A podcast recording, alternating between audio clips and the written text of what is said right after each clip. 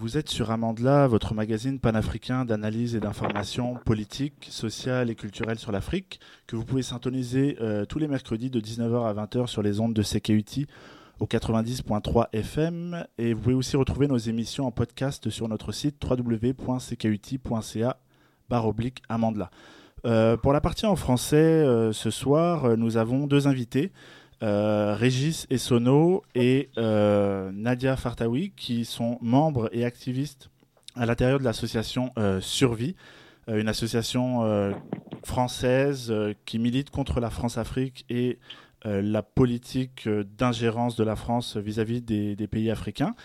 Et donc, on va parler en fait d'un événement qu'ils ont organisé samedi dernier qui s'appelle Afrique en lutte. C'était un événement organisé sous forme de séries, euh, de, conférences, d'interventions euh, qui étaient axées euh, sur deux aspects, les luttes pour les indépendances et les luttes actuelles qui se jouent sur le continent. Donc, tout d'abord, je voudrais vous remercier d'avoir accepté l'invitation. Plaisir pour nous. Hein. et donc, j'aimerais. Pour les questions, j'aimerais commencer par le contenu en fait de, l'événement que vous avez mis en place euh, samedi dernier, vous avez axé euh, les conférences sur deux aspects.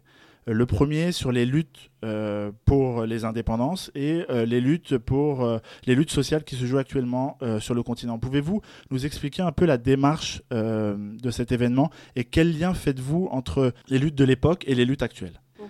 Alors c'est vrai que de, de Survie a plutôt un angle France-Afrique et lutter pour une politique euh, en Afrique euh, plus juste. Euh, cette fois, on a un petit peu changé d'angle. On a voulu revenir sur des luttes, alors plutôt pour les indépendances, mais surtout les luttes qui ont eu cours juste après la, la, période de décolonisation et sur les luttes actuelles. déjà, premièrement, parce que ces luttes, elles sont peu visibles. on nous présente la période des indépendances comme une période calme, alors qu'en fait, il y a eu beaucoup de mouvements sociaux à cette époque. On a aussi parlé, alors plutôt que juste après la décolonisation, euh, d'autres luttes, donc euh, celle de, au Burkina Faso avec euh, Thomas Sankara. Mhm. Et puis on a voulu ouvrir aussi en lutte historique la lutte pour la décolonisation, qu'on va appeler celle de l'esprit, mhm. avec notamment les écrits de Franz Fanon. Et euh, en fait, on retrouve les, valeurs qui ont animé les, luttes historiques ou des, figures historiques dans les mouvements actuels. Et c'est le lien qu'on peut faire entre ces deux tables rondes. Si Régis veut compléter. Oui, oui, non, enfin bon, c'est tout à fait dans la droite ligne hein, de ce que vient de dire Nadia. Euh, donc, c'est vrai que ce n'est pas tout à fait l'angle habituel, mais quand même, euh, on retrouve pas mal hein, de ce comment dirais-je, dans l'esprit. Enfin, l'idée, c'était vraiment, euh, pour mieux comprendre l'élite actuelle, il faut parfois remonter euh, un peu dans le passé, euh, voir un peu quels sont les ferments hein, que ça a amené à la situation actuelle. Euh, donc, à la fois pour mieux comprendre, mais aussi pour mieux apprendre. Mmh. Et euh, euh, là, notamment, le fait de s'être plongé dans l'histoire, notamment de Thomas Sankara, comme vient de dire Nadia, mais également du, du panafricanisme, des mouvements panafricains, et euh, des luttes euh, révolutionnaires au Cameroun ou encore euh, des femmes, hein, parce que les femmes ont eu un grand rôle hein, dans, dans l'histoire de ces luttes et on a eu une très belle intervention d'Alima Boumedienne sur l'exemple des femmes dans les différents pays du Maghreb. Donc ça a permis de mieux comprendre où on en est aujourd'hui. Et ça a aussi permis de, comment dirais-je, de dresser euh, certaines leçons hein, par rapport aux, luttes actuelles, euh, et notamment euh, dans la deuxième table ronde, plusieurs des intervenants ont insisté sur le fait que il était vraiment nécessaire, important de fédérer hein, les différentes luttes.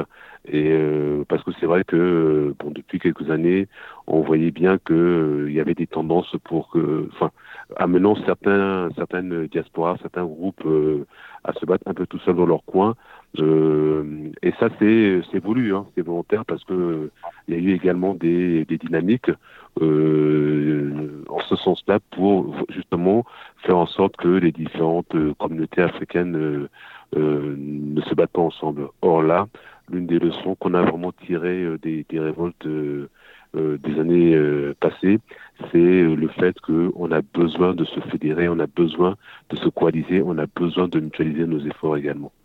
Donc c'est euh, Et, puis l'autre aspect, c'est c'était important d'avoir aussi la parole des, des Suds. C'est vrai que Survie a l'habitude de, de, de, de, tenir autant que possible hein, compte et d'impliquer au maximum, de se battre avec les, les mouvements du Sud. Mhm. et là, c'était important que les personnes, que le public puisse aussi entendre donc ces voix venant du Sud expliquant leur combat.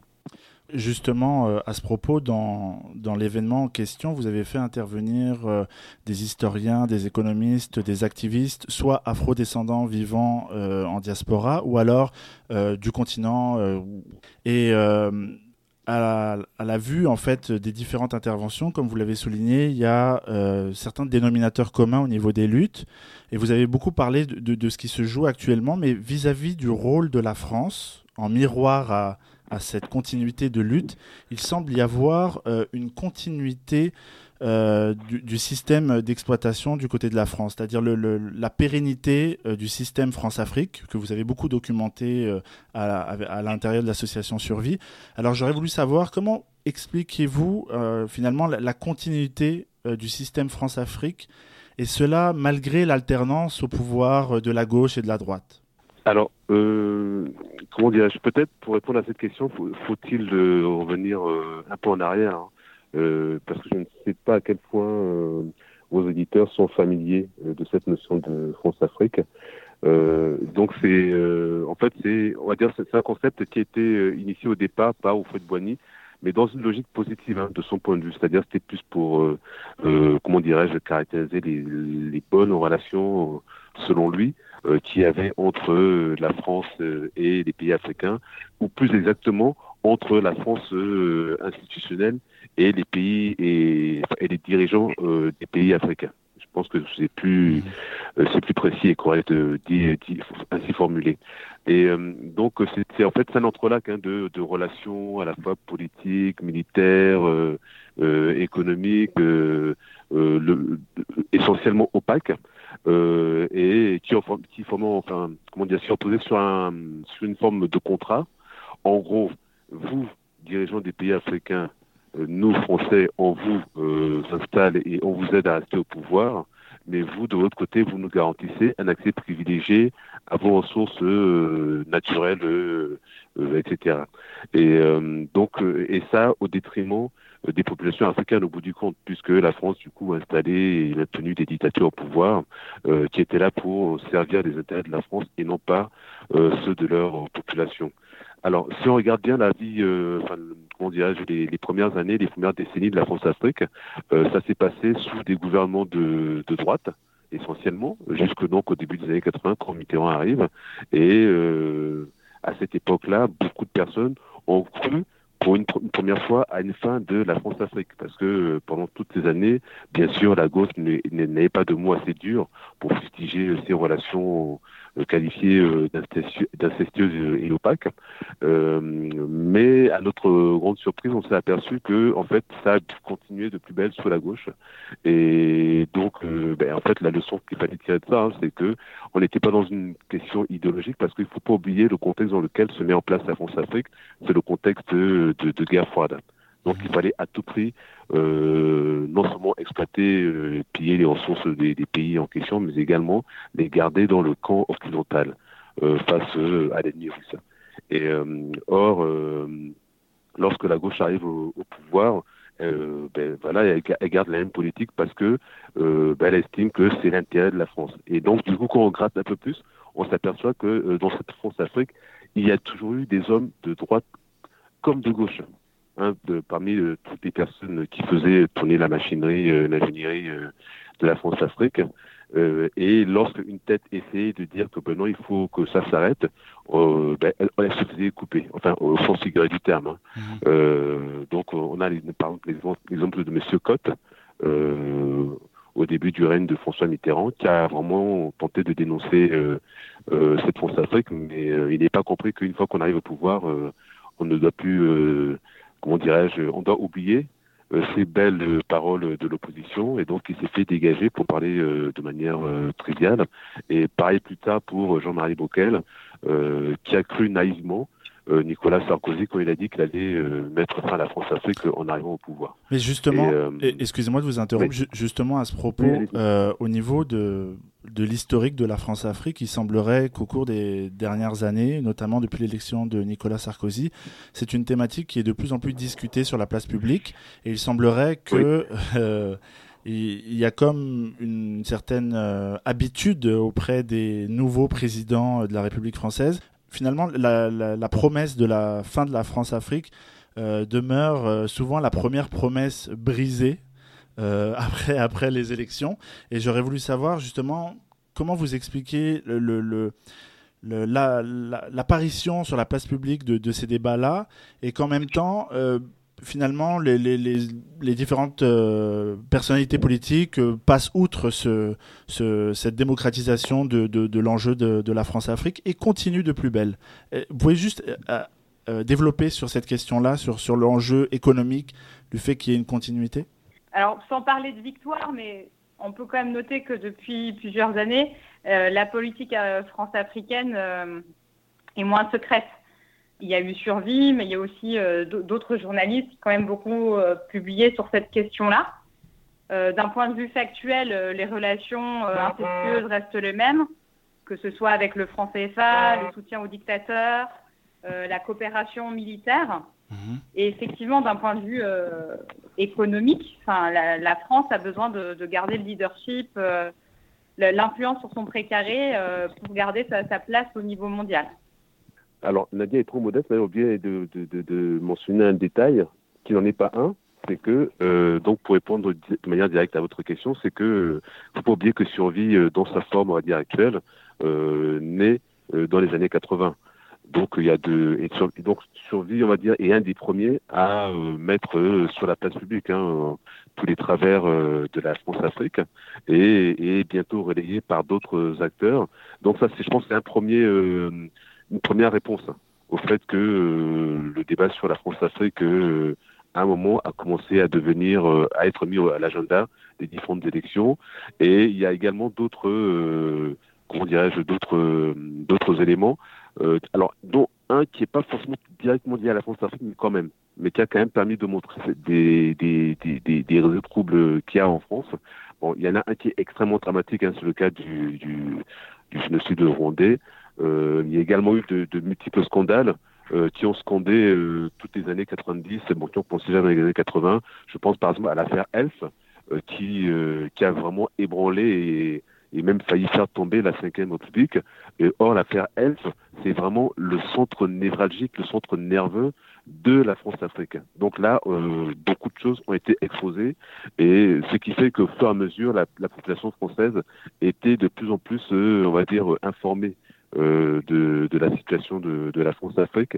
Et donc, à un moment, euh, et, puis, bon, tout ce qui justifiait en apparence euh, la mise en place de la France-Afrique, notamment à la fin de, de la guerre froide, euh, voilà, donc il y a eu tout un ensemble, tout un, un, ensemble d'événements euh, plus ou moins indépendants les uns des autres, mais qui ont tous conclu euh, à faire, à rendre moins supportable euh, l'existence de cette France-Afrique, en tout cas au niveau des citoyens. Et euh, ce qui fait que depuis Nicolas Sarkozy, tout candidat à la présidentielle, qu'il soit de gauche ou de droite, euh, et enfin se sont obligés en tout cas de, de déclarer que avec lui la France-Afrique euh, va s'achever. Et évidemment, euh, comme vous le disiez tout à l'heure, hein, une des premières promesses qui trahit, c'est celle-là. Mmh. Et mais en même temps, euh, du point de vue de la France, hein, euh, euh, je pense que les, dirigeants de la France ont l'impression qu'ils n'ont pas le choix parce qu'il y va des intérêts économiques, mais pas que. Parce que vous parlez des intérêts économiques, oui, c'est vrai que c'est très important, mais aussi les intérêts stratégiques et militaires. Si on voit par exemple ce qui se passe actuellement au niveau du Sahel, la France soutient de manière quasiment aveugle euh, des dictateurs euh, de cette région euh, au nom de la lutte contre le terrorisme, par exemple. L'année dernière, enfin en 2018, il y a un an et demi, Mediapart avait d'ailleurs dévoilé un document venant des bureaux du Premier ministre et donc qui indiquait que oui, enfin que eux en tout cas ils, assumaient le fait que quitte à ce que ce soit au prix de, la, de violation massive de droits humains, il soutiendrait notamment Idriss Déby, donc qui est vraiment un dictateur euh, particulièrement sanguinaire euh, mmh. du Tchad, parce qu'il a un rôle clé dans la lutte contre le terrorisme. Or, c'est un peu ce que Survie dénonce également, c'est que par cette politique-là, en fait, la France ne combat pas le terrorisme, elle le nourrit en fait. Et donc c'est une politique qui est complètement irresponsable et inefficace. Oui, c'est un peu la logique du pompier pyromane. La, la, la, France est complètement dans, dans cette logique-là. Mais, mais, justement, là, euh, on, on parlait de, du fait que c'est un terme, la France-Afrique, enfin en tout cas les actions ou la politique étrangère euh, de la France en Afrique est de plus en plus visible. Euh, la population française de manière générale est de plus en plus informée sur, ce, sur cet enjeu-là. Et j'aurais voulu savoir... Oui, allez-y, allez-y, excusez-moi. Non, non, c'était juste grâce à Survie entre autres. oui, oui, oui, exactement. C'est ça que j'allais vous demander. J'allais vous dire justement, on, sent que le, travail de fond euh, réalisé par l'association Survie, de, de, faire accepter des termes ou en tout cas d'imposer, de, euh, d'aborder des enjeux euh, sur, le, sur le fond. Euh, j'aurais voulu savoir au niveau des moyens et des actions mises en place par l'association Survie aujourd'hui en 2018, quels sont justement ces moyens et ces actions que vous mettez en place pour faire prendre conscience ou alors infléchir en tout cas la politique étrangère de la France en Afrique? Parlez-nous un peu en fait de, vos activités que vous faites à l'intérieur du Survie. bah, écoutez, le, travail et de recherche euh, continue à travers, euh, donc il y a un mensuel qui s'appelle Billets d'Afrique, euh, des, livres dossiers noirs, donc plutôt par thème ou par pays, des casse-pages sur des sujets comme l'aide publique au développement et ses pièges, le franc CFA, l'armée française en Afrique. Régis a parlé tout à l'heure du, génocide rwandais. il y a plusieurs procès en cours que ce soit euh, contre des génocidaires, une plainte en cours euh, contre une livraison d'armes euh, par l'État français. C'est une plainte contre X qui est encore en cours. Comme on l'a vu samedi, on entretient des liens, on soutient les luttes, que ce soit celles de la diaspora sur le territoire français ou sur place avec les militants africains. Et puis, euh, seul, on n'est pas beaucoup, donc on essaye vraiment de travailler avec d'autres associations ou d'autres collectifs. Euh, par exemple, en ce moment, le collectif euh, Ni guerre, ni état de guerre. On fait des manifestations communes, notamment la marche pour la dignité du 17 mars. Voilà, donc toute une série d'actions pour essayer de faire fléchir cette politique france-africaine que nous ne cautionnons pas. Excellent. Et, allez, allez-y, Régis. juste pour compléter ce que disait Nadia à ce, sujet, effectivement, bon, enfin, en gros, il y a, euh, il y a plusieurs axes euh, euh, de travail. Hein. Il y a, il y a a des axes, il y a, l'axe par exemple de mobilisation, c'est-à-dire que c'est un peu ce que disait Nadia tout à l'heure. Hein. on euh, comment dirais-je, soit on initie, soit on accompagne différentes euh, mobilisations de différentes manières, euh, par, exemple par des actions de rue, des manifestations. Ça peut par des cycles de conférences ou de débats. Là, par exemple, actuellement, on, a, on a invité Dongo Silla, un économiste d'origine sénégalaise, sur la problématique du franc CFA et donc par ce biais-là, il, en fait, il fait un tour de France hein, pour pouvoir euh, édifier des différentes, euh, enfin des citoyens mhm. euh, sur cette problématique qui est, qui, qui, est relativement méconnue ici. Et donc, ce sont les choses qui sont euh, faites régulièrement. Il y a des groupes locaux également qui existent un peu partout en France et chacun est vraiment très dynamique. Hein, et, le but c'est aussi d'être dans une logique très décentralisée où chaque groupe est vraiment responsable à son niveau de porter cette parole-là. Et il y a également des interpellations politiques euh, qui sont faites assez régulièrement. Hein. Là, euh, il y a eu euh, sur l'action militaire de la France, les députés, les parlementaires ont été interpellés à plusieurs reprises. Et, et Nadia parlait également tout à l'heure des partenariats avec d'autres d'autres groupes, d'autres collectifs, d'autres associations. Elle il y a effectivement, mais c'est dans tous les domaines. Hein. Là, elle a donné l'exemple de, du domaine militaire, mais également dans le domaine économique. Par exemple, Survie est à l'origine euh, d'un collectif euh, qui s'occupe euh, des questions de dette. donc c'est moi la France-Afrique dans toutes les dimensions économiques, politiques, environnementales, sociales. Et, également un point, alors je ne sais pas si vous, Canadiens, vous allez pouvoir y contribuer, mais pourquoi pas, hein, c'est aussi les dons. C'est-à-dire que l'ADN vraiment de survie, c'est l'indépendance à 100%. C'est-à-dire que c'est une association qui a toujours refusé les subventions publiques, euh, justement pour euh, avoir euh, une totale indépendance. Et donc, il vit en fait des dons et des, en, gros, des adhérents.